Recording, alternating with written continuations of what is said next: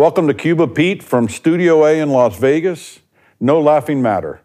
Today, I am honored to have one of the most respected journalists in this country, in the world actually, who actually was uh, Newsweek magazine, if I'm not mistaken, Soledad, that named you one of the 15 people that make our country great. Is it bad that I always think like, why 15? Doesn't 15 seem like a weird number to you? Well, she, she was number one. 15? Soledad is one of the most impressive people I have ever met in my life. She's honest, she's brilliant, she has a deep sense of social justice. Here comes the love fest. Here comes the love More. fest. Are we recording this? You guys Yeah, are we rolling are, we are, Yes, we are. yes, She's- and you'll have your turn to, to love on him. Just- Just, just, just wait. She's won three Emmys, Peabody, the DuPont, and the Gracie Award, if I'm not mistaken. She is uh, has her own show. She has her own uh, production company, but she has her own show. Matter of fact, with Soledad O'Brien, she's with HBO's Real Sports, PBS NewsHour. She has made some of the most powerful documentaries. She has experienced some some of the most disastrous things in people's lives. But most importantly, she's a soccer mom. She loves horses, and she's been married to Brad for a while. It'll be a time the time when I called her, she goes, "I'm at a soccer match. Can I call Yeah. you back?" Literally. and she has a way of bringing things to what it is. So uh, this podcast is about the intersection between health, or rather disease, policy, racism, culture, the arts. wait, wait, wait. Whoa, whoa, whoa. You didn't introduce me. Oh, I, I'm sorry. Wait, this is Lou. Like, yeah. what is that about? I'd Like, like me to introduce you, yeah, Lou. like What would you do your Soledad. Soledad, did you notice that? Like, he loved on you for all that time. so Uh, and let me tell you that that would be a red flag. As, as a TV anchor, Uh-huh. we had a maneuver called the the Pat O'Brien. Remember Pat O'Brien? He used Oh, to anchor I think, like an um, an entertainment show. And the Pat O'Brien, if you worked with Pat O'Brien, it's a maneuver where you're standing together as an anchor team, right? But the Pat O'Brien was he would do a thing where he'd pretend like he was referencing you, but actually use the maneuver to step in front of you. Wow. And all of a sudden, you- you'd find yourself behind Pat O'Brien, like, hey, hi, hey, hi. Pat O'Brien on you. You have a Pat O'Brien done to you. I, I see that. I see that. I, I think um, I'm going to learn that maneuver So- for the future. Oh, let- it's let- very let me- good let- maneuver. It's let very know. smooth. The keys It's too in the late to introduce me now, Joe. I am now under the bus. Soledad, please. Uh, let me save you. I am so happy to talk to both of you. And uh, before we get going, I have to say, Lou did me a very solid favor not too long ago, uh, and I'm just very grateful. Um, really, a, a super, super uh, helpful in some professional stuff that I was uh, trying to trying to work out, and I just am really grateful. And I know you guys are busy, and, and Joe, you're you're always there to answer my medical queries and and uh, and and advice, give me advice about things. So thank you to both of you. I'm really um, thrilled to be on your podcast, your new podcast, uh, and I'm also just thrilled to know both of you. So a, a big thanks. Feelings Uh, very Going through that, we're starting a whole new med school, and we're trying to get it right. And with our senior leader- leadership, we have, because there's such a lack of diversity in medical education, and our senior leadership, which is six members that we came out here from Miami, of those, four of the six are women, which is completely opposite of the statistics of uh, uh, leadership in academic centers. About 10% of women are actually in leadership positions, if I'm not mistaken. Three of the six are African Americans. Two were born outside the United States. I'm counting Canada, but still, it's, it's, it's, it's northern. It's, it's that. I'm Hispanic, and we want to deal with the disparities, prepare the future workforce, come back to humble, empathetic, compassionate, clinically excellent physicians that actually respond socially and they're accountable to what's going on in society. You know, for example, I, uh, I did an interview yesterday about the rise in alcoholic liver disease uh, being admitted into hospitals 30% at USC, 50% at Mass General. And they were asking me, are, are, was I surprised by that? I said, well, no, because after any disaster, there's always an uptick with alcohol and drugs. But the problem isn't the alcohol and the drugs. The problem is the social determinants and the lack of behavioral health therapy in this country. And uh, it's, it's something that we're not addressing. And we need, we, we need to address that. But that's addressing a problem. If you were to advise us, being that I found out you were pre med, what would you advise at a medical can diagram a molecule of oxygen for you. That's about it. That's my strength. I what, And maybe not even. what, do we, what do we have to do in medical education to produce a type of physician that has all those qualities? You know, I, I think it seems to me, as someone who has a number of doctors in the family, that a lot of the business of medicine sometimes seems to derail doctors from the the job. Uh, I know certainly for my siblings and my in-laws that often, you know, there are these sort of financial pressures around how much time you can spend with a patient. Frankly, um, I think there's a reason, right, why the doctor kind of runs in and spends a moment with you and then runs out for the most part because financially it, it just takes a lot of time. And most of the doctors that i know would talk about then they go home and bring all their billing home with them because they actually have to spend time not in the office doing that. So i, I think that's a piece of it. And then i think the other piece of it is um, trying to figure out how do you spend the time that you're with the doctor making sure that they that they're listening that they're compassionate they that they understand you know some of the uh, some of the conversations around bias. Um, most doctors, I would say, are very confident, and I uh, and maybe sometimes I, I- I friendly- would- would- word, huh? would you, I would say lack of humility, but that's another. yeah, well, you know, I'm I'm trying to be nice, um, but I, I just you know, like very confident and. Uh, and that's kind of nice when you're going in for surgery or you need a professional opinion. But I, I do think sometimes it means that taking a, a, a tough look at your bias or um, or where you you don't uh, you don't see patients necessarily as the same as you or as empathetic you know human beings to empathize with. I think I think that can become a bit of a, a problem. We're working on a series right now in. Um, uh, for H, uh, for BET that takes a look at um, structural racism, and and one of the the sixth part of the series looks at maternal mortality mm. rates, mm-hmm. and you know you just talk to some of these women around how they were seen by their doctors and and how you know how they're trying to solve this this disparity in outcomes for black women when it comes to childbirth. There's a problem and i and i, I think it's a, a multi-pronged problem and i think we have to figure out how to confront it. And a piece of that is a lot of these women describe just not being heard by their doctors that their doctors don't really listen to them Well, one of the things that we used to do in Miami that I insisted upon in the university practice as well as my own practice was I had the doctor walk out and introduce themselves to bring in their own patient. I see that as a simple courtesy. The other thing that I got most of the physicians to do was not introduce themselves as Dr. So and so unless they were giving a title to the patient. To shift that power differential so the patient felt comfortable to give you a history. Because the history is really, you can make almost 80% of your diagnosis on a good history. Granted, we're limited by time with these different things, but it, it becomes really important. But we're also have to look at the admissions criteria. I mean, if you look at our country's outcomes, we're doing something wrong in medical education. We're not producing the physicians we need. We might have more patents than anybody else in the world. we might have the best technology, but all this is great only when you're really sick. So we're not addressing the issues that need to, the social determinants of health, the ethical foundations that need to be there, looking for ethical conflicts, teaching students about policy. Te- One of the big things we have with Maren Gillis, she's a, a philosopher and she is uh, the uh, chair of the Cambridge Consortium for Bioethics. And she does our uh, learning innovations with studio design teaching as well as hackathons. Is having a philosopher teach the students at the beginning so we could teach them critical thinking skills. Because when these students come in, they're great at memorizing, but life is not an algorithm.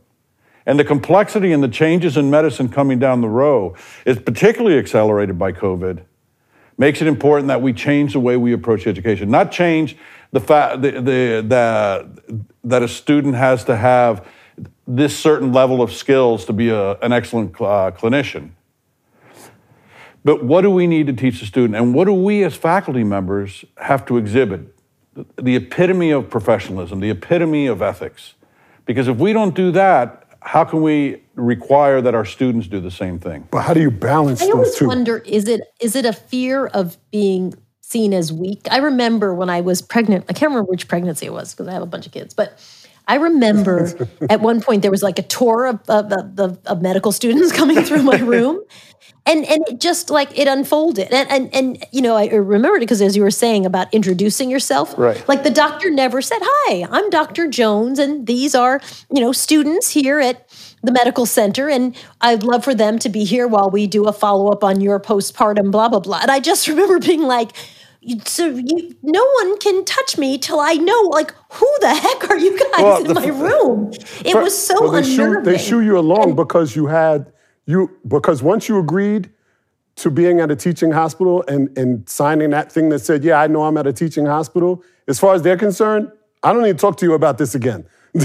Yeah, but the, yeah the, the proper way exactly right the proper way is the physician comes in, introduces themselves, and says, "Would you mind if some medical students came in?"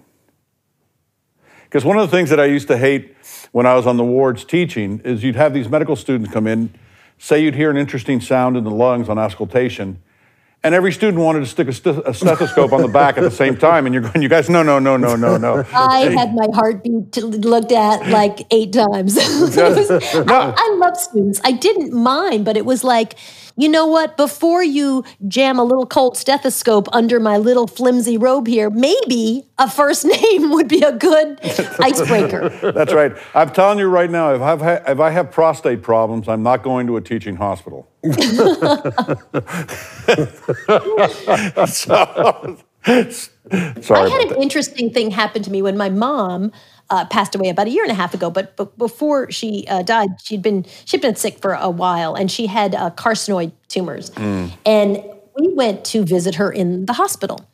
And uh, my husband, who is white, light brownish, blondish hair, and me and my mom is a little black lady with a short afro.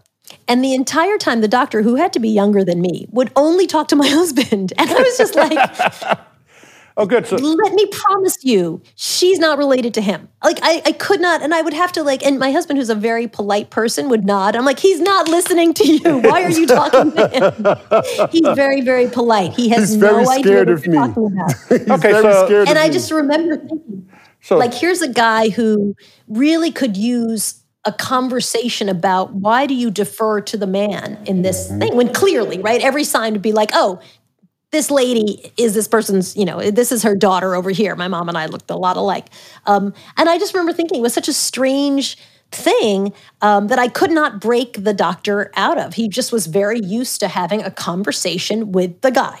And that's what he wanted to do. And by the way, that's what he did. And then I asked my husband, like, so what did he say exactly? And he's like, I don't know. I wasn't really. well, I mean, that, that shows two things that are s- extremely evident in our profession sexism and racism. And it was interesting because we, with the Black Lives Matter students at our prior institution at FIU, we were there one day and we were talking about, you know, what if a, physi- a patient comes in and says, No, I want to see a white doctor? How do you hmm. handle that?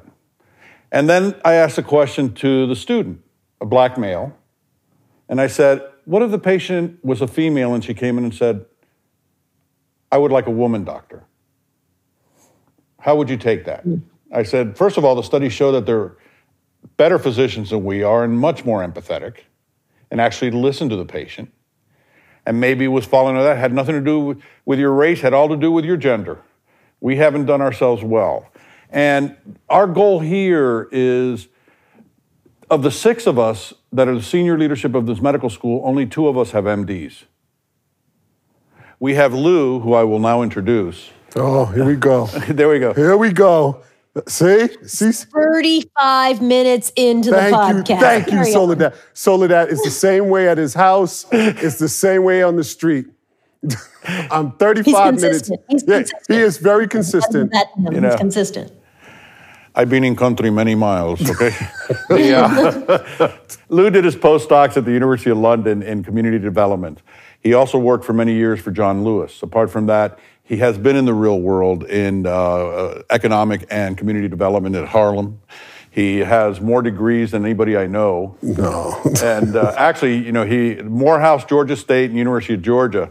And being from Florida, we hated Georgia. But after these recent elections, I told him I will bow down to Georgia for the rest of my life. Okay, I love Georgia. I'm buying Ooh, peaches. that's on tape. That's I, on tape. I, am buying peaches like crazy. Lou is also at the University of Michigan as a professor. Was a founding faculty at the FIU College of Public Health and founding faculty at the uh, uh, College of Medicine. He's also the, Lou has this ability to see things from 30,000 feet as well as boots on the ground. And he, one of the most amazing things that Lou has accomplished is because my role at our last institution was to run block and protect them from doctors. So he could develop it. It was his household centered model of care. But what Lou was able to do was understanding both worlds and how social programming looks at the family, medical intervention looks at the individual. How do you marry those two? Since we found out that the smallest unit of measure was actually the household. And then these were all the social determinants, all the things that affected it. And uh, with that, you're on. Uh, I don't even know how to respond to that. Um, I would say, though, with all of that, with all of that, I think the greatest part or the biggest intervention in that is Joe allowing me to do what it is I do. Sometimes people bring you on and they and they say, "Okay, uh, you're really talented. Here's what I want you to do." um, and so Joe Joe left me to my own devices. I don't know if he did that intentionally or he just fell asleep at the wheel. I don't know, but he he allowed me to do what it is that I did, and I appreciate him for that uh, infinitely. But honestly, Joe, the biggest piece I think that we left behind was the ability to to to, to restore in some ways the idealism in the Student. faculty, students, and staff who saw that doing things against convention could still um, lead to being recognized as highly competent, could still be recognized as being uh, a good person, and that there's value in that. And so um, that's to me, that's the biggest thing I think we did I- I- um, I- and, and plan to do, right? So we're here now and we can double down on it here um, because back there we didn't have a roadmap. Now we do. Not only that, we, we have, we're at a private institution that's been around for uh, a couple of decades, so we don't have to deal with state politics, but we get a blank slate to get it right. And we've actually been working with uh, Dave Lawrence, who used to be the CEO of uh, Kaiser Permanente like 25 years ago. Well, he was on the board at KGI at Claremont, and uh, he kept complaining trying, a medical school, he said it was too traditional, too traditional. So at the age of 80, as a retired olive rancher in Northern California, he took the job as dean. So we've been meeting w- at least once or twice a week because he's developing, as we are also, a master's program to get first generation students prepared for medical school.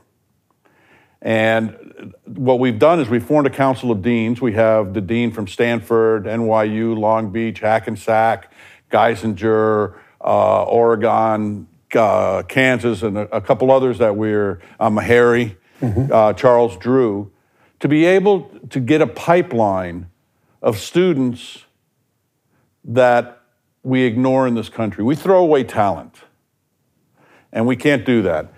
I mean, just with the statistics we had at our last institution, with 70, 75% of the students only getting into our institution, yet every graduating class we've had has had the highest step scores and the highest pass rate in the entire, entire state. So you got to relook at admissions policies. You have to relook at a lot of things, and you're going against the traditions of medicine. But the, and we'll be coming back to you many times because your advice is invaluable. Remember, Uber wasn't started by a taxi driver, and Amazon wasn't started by a retailer. So if we keep looking at things through the lens of a doctor, we're going to keep making the same mistakes we're making now. Lou, you had a question for it, didn't you? I, I do have a question for you. So, so okay, we've gotten all of the mundane stuff out of the way. I told you, Soledad, that you know you you brought up that I um, uh, helped you out with something. So now I'm going to give you a chance to return the favor by answering one question. Done. Here we go. All right. So I have a series of um, life goals. Okay, Okay. somewhat non-traditional, but life goals. And one of those life goals. I'm getting out my- I'm getting out my notebook. There we go. Right, Write there we down. go. One of those life goals is somewhat advantageous. It is a um, chance encounter with Bryant Gumbel. Mm. Okay, here we go. It's going to go further. So, I'm, I'm, you know, I'm, I'm very, I'm very well prepared individual, and so I have this vision in my head that one day I'm going to run into Bryant Gumbel, and I'm going to want to hug him.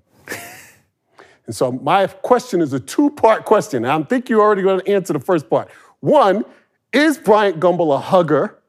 And two, if he is, am I the inside part of the hug or the outside part of the hug? Hit it. So let's step back a little. Um, I can help you with your chance encounter with Bryant Gumbel because at, once we get through coronavirus, you know, uh, I can make it doesn't have to be a chance encounter. I can literally bring you to the studio and you can just come and meet him. Can I hug him? I think if you warn him you're going in for a hug, you could. I think he will lose all respect for you. So I think you might want to just weigh that against the upside of hugging him. I- On the I other hand, I'm sure you're not the first person who felt so moved that they just had to hug Bryant Gumbel. So I, I think he would net net be okay with it because he'd be like, oh yeah, he's a hugger. Um, but I think I think maybe yeah, you could hug him for sure. You just have to warn him. But I will There set that up for you. As soon as we're back in a studio, we know we shoot. We're actually I've got to shoot for HBO tomorrow, and um, you know we we just shoot in in uh, at home. Everybody, you know, we set up uh, all that stuff So at home. That do a you do know we're recording this, right? So when we're back in the studio, I, since you're constantly helping me and giving me advice, I will in turn bring you to meet Bryant Gumbel. And I'm going to warn him though that you want to hug him because you love him so. oh, then then that's it. That- That's I- it? like solely that That right there. It, it won't be a chance encounter because there's like layers and layers Well, of we'll make security. it we'll make it seem like it is. We'll make it seem like it's a chance encounter. Well, it won't be like a bumping into him. You'll like you'll we'll walk in and go and meet him. But he'd love to meet you. Oh, that's it. That And I'll warn him about the hug. yeah, I just think that'll help. well, like slightly. Don't don't make it creepy because I want it to be like sort of sort of you know. Me don't make it creepy. Like, hi, I'm gonna bring a friend, and he'd like to hug you. I, I, I- you don't. The, uh, Well, I'll bring Joe. I'll bring Joe. Joe will be like be my involved in this. hugging assistant, and then I'll wait 30 minutes to introduce you're Joe. worried that I'm making it creepy. Okay, okay. I'll wait 30 minutes Uh-huh. to introduce Joe to Bryant Gumbel. And then 30 minutes later, he can hug him. Okay. No, no, no, that's not my bucket list, okay? That's not on my bucket list. Soledad, I have you on. goal? I have you on tape, Soledad. So now, it's done. No, I don't even need to be on tape because that uh, I have so little juice, but that I can get done. oh, That that's it. That's it. I'm done now. Done. We can Done. wrap. As soon as as soon as the studio is back in and we're allowed to bring people in because we're through the pandemic, done and done. I'm keeping my beard then. I do. I love Bryant Gumbel, and he's very, um, he's very, uh, he's very tough, but he's funny. But like, you have to come very prepared. Yeah, I can see he that. He doesn't joke around. He does not. He does not suffer fools at all. Mm, no, no, no. He strikes me as somebody who drinks Manhattans. I don't know the answer to that. I'm going to ask him that too. So, Bryant, how do you feel about hugs and also Manhattans? Is that before or after the hug? Maybe, maybe in that order. I don't know. He's a fun guy. He's very smart, but like, do not ever half half ass it with Bryant Gumbel. Okay. ever. So then that's a full hug then. I'm going Yeah. in. Listen, if you're going in for a hug, you might as well just go. Yeah, I got, I'm going all in. And I'm not worried about the respect part, to be very honest with you. I'm walking away. I feel like you can just let that go. For a person that says they have very little juice, I know for a fact that you are one of the most philanthropic, Yes. you and your husband, people in this in this country. I mean, you have set up scholarship in your parents' names, a significant, significant scholarships. You have a foundation, powerful. You want? Can you tell us a little about that? Sure. Yeah. Well, you know, we send we send girls to and through school to college. Like occasionally, we'll take someone who's kind of finishing up high school too. Um, it's been very rewarding. It's been a lot of fun to see uh, young women um, kind of go through a lot and come out the other side and be successful. Um, it's just really, it's just really nice to kind of root for them. So it's it's great. The the whole pandemic has been obviously way over indexing in people of color, and a number of our scholars have. Um, I think we've buried three parents. Wow. So it's been very. Oh wow. It's been it's just been tough on them and tough generally, and I know we had to kind of go back to the drawing board on, you know, does our foundation cover this? I mean, it's is this within the scope of what we do? And the answer was, of course, yes. So, um, but I have just found it, Brad and I, because we do it together, have just found it very rewarding to invest in sort of young people who, you know, you see them and and and they've got so much potential, they just kind of are on the wrong path, or they just don't really believe in themselves. And um, I was talking to one of our scholars uh, the other day, who's a great girl who who ended up at IBM, and just to see how she has just grown and flourished has been amazing. And you know, done some things really well, made some stupid mistakes too, but just you know, like life, has just figured it out. It's it's been really it's been really fun to watch them them grow, and so it's it's been a very rewarding uh, experience for me. And you say th- things have been tough for them. I know that in some examples they've been homeless and still going to school. Yeah, we've had students who are homeless going to school, lost their parents and going to school, uh, eating out of food pantries that during a pandemic, because everything goes online, the fa- food pantry itself closes down. So still going to school. I mean, it's just very hard. Whatever whatever challenge is happening in, in the country and the world, you know, they are hit by it. You know, they over index, unfortunately, in the problems. And and they're trying we're trying to keep them from taking on a ton of debt as well for their schooling but they've just been um, you know they're just great young women and i have loved the way that they are interested in in getting an education and um, and and recognizing how important that is and so that's been a, that's been just very it really fun to watch them you know you get them at like 18 mm-hmm. and now I've, we've had some you know these young women now for 15 years and it's just really fun to see them sort of blossom into these you know people grown people. It's it's it's really been a lot of fun. But yes they have lots and lots. You know we have a, a scholar right now who is dean's list brilliant girl wonderful um, and trying to figure out her financial picture because her she's now an orphan. You know her dad just died. Uh, and we met because she reached out to ask if i would give her the $900 to get his body out of the morgue. She didn't have any money. Wow. you know and how do you how are you res- you know we talk a lot about resilience but i just don't know how you continually ask some of these young people to be resilient you know day in and day out and day in and day out and day in. It's it's just you know it's very traumatizing obviously. What, what in your upbringing gave you this deep sense of social justice and caring and compassion? I think it's having five brothers and sisters, and so you're always like, it needs to be equal. It needs to be equal. Now, I think that's it. I think you really just get pissed off when it feels like it's unfair. I have a very finely honed sense of justice. only I'm feeling like somebody might be getting something that I wasn't getting. You know, I, I don't know. I, I, I certainly think that a lot of what I like to report on, especially around race and social justice, is more like history. You know, we we we're very ignorant as Americans about our history, so we don't connect the dots, and and so it is about justice sometimes, but often it's also about this idea of. You know, did, did you know that this was the case? We're working on this series now called Disrupt and Dismantle that looks at um, stru- uh, structural racism you know and, and people would be like but why do all the black people want to live near the the dumps and the uh, the recycling places? And you're like okay let's talk about redlining. You know Yes, like there's there are these reasons and it's just frustrating sometimes that we don't have a good grasp of our history um, to understand why things kind of happen today and so I, I really, I think my interest is always in connecting the dots and helping people to understand the kind of, you know, how we got here. I had a physician tell me at a meeting two nights ago, or tell the group actually. Uh, we were talking about how do we get uh, Hispanics and African Americans, brown and black people, to get the va- uh, vaccine. And his statement was, I, I can't understand why somebody wouldn't want to take the vaccine at all. This is the most ridiculous thing I've ever heard. Why are we having this discussion? And I was just floored. I was shocked. History. History. I said History. Maybe trust.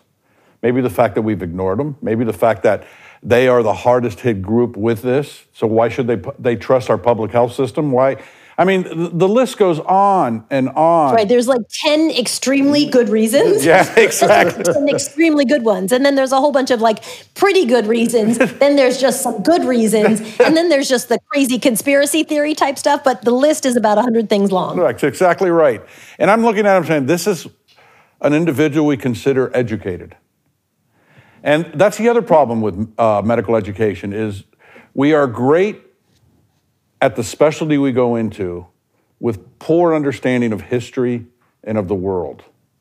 I would rather take a liberal arts major that minors in the sciences because they have critical thinking, they have read history, they have read literature, they understand other cultures, than one who gets straight A's in organic chemistry and biochemistry and all they do is science. Because they, they, they would make a great bench scientist, but a better bench scientist is one that also understands what's going on in society and can direct their science towards resolving those ills. And we give doctors so much power. Yeah. So, despite their limited exposure, they're given enormous amounts of power and access to be decision makers. And so that's sort of kind of you always just you always talk about how you know doctors could be you know tremendous advocates for the poor if if armed and equipped with the right information. Right. And they, it's, no, one, 100%. And, you know, at the same token, as European friends of mine that are physicians have told me, he goes, you know, every time we go to America, all you Americans doctors do is complain about your income. You make more than we do. I said, well, because that's the status in America. That's the way it is. I mean, I, it got to the point that at the hospital, it was about 20 years ago, I stopped eating in the doctor's dining room because the conversation was so much better with the staff and employees of the hospital in the employees' dining room.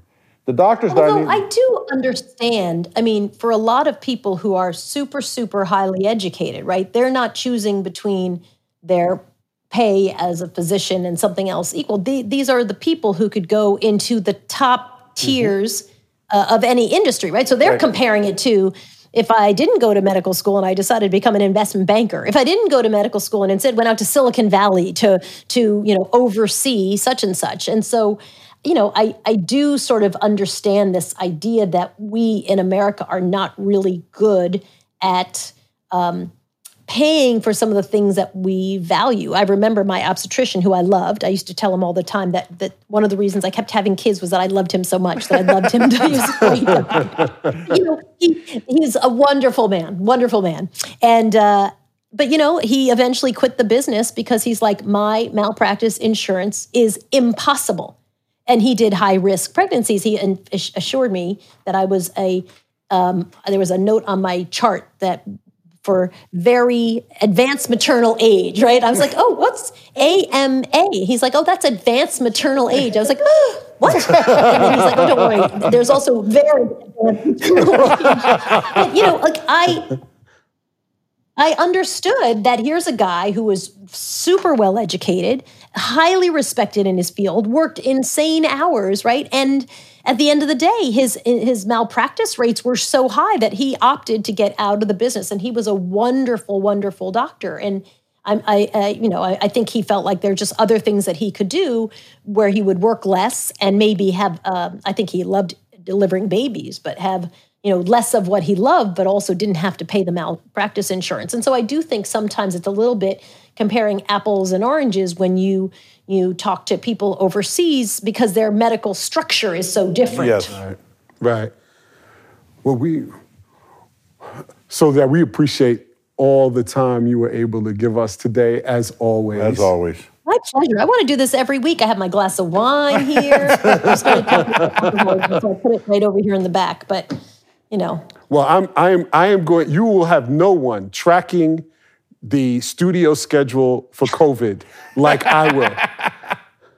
done and done i think i think in a year i think in a year we'll all be back in the studio and then i will absolutely uh, introduce you to, to Bryant Gumbel he's great he's a great guy you will love him Wait, And he's very friendly with visitors. I've brought a couple of visitors. He's always very nice. wait till you see how much I'm following you. All social media networks, everything. Security, security. it was my pleasure, guys. Thanks for having me. Oh, Thank you Soledad, so thank you much. so much. I mean, you My are pleasure. truly not the top 15, but I'm going to say the top one or two that make this country great. Where'd they get 15 from? It's like They could only find 15 people that make the country great. That, was those the problem. damn algorithms. Those damn algorithms. Chris, there you go. Clearly, clearly. Nice to chat, guys. Take care. Bye Take bye. care. This is Cuba Pete from Studio A in Las Vegas. It's no laughing matter. Remember how many problems we have in this world. We have to take time out to smile and to laugh. Thank you very much. Soledad, thank you.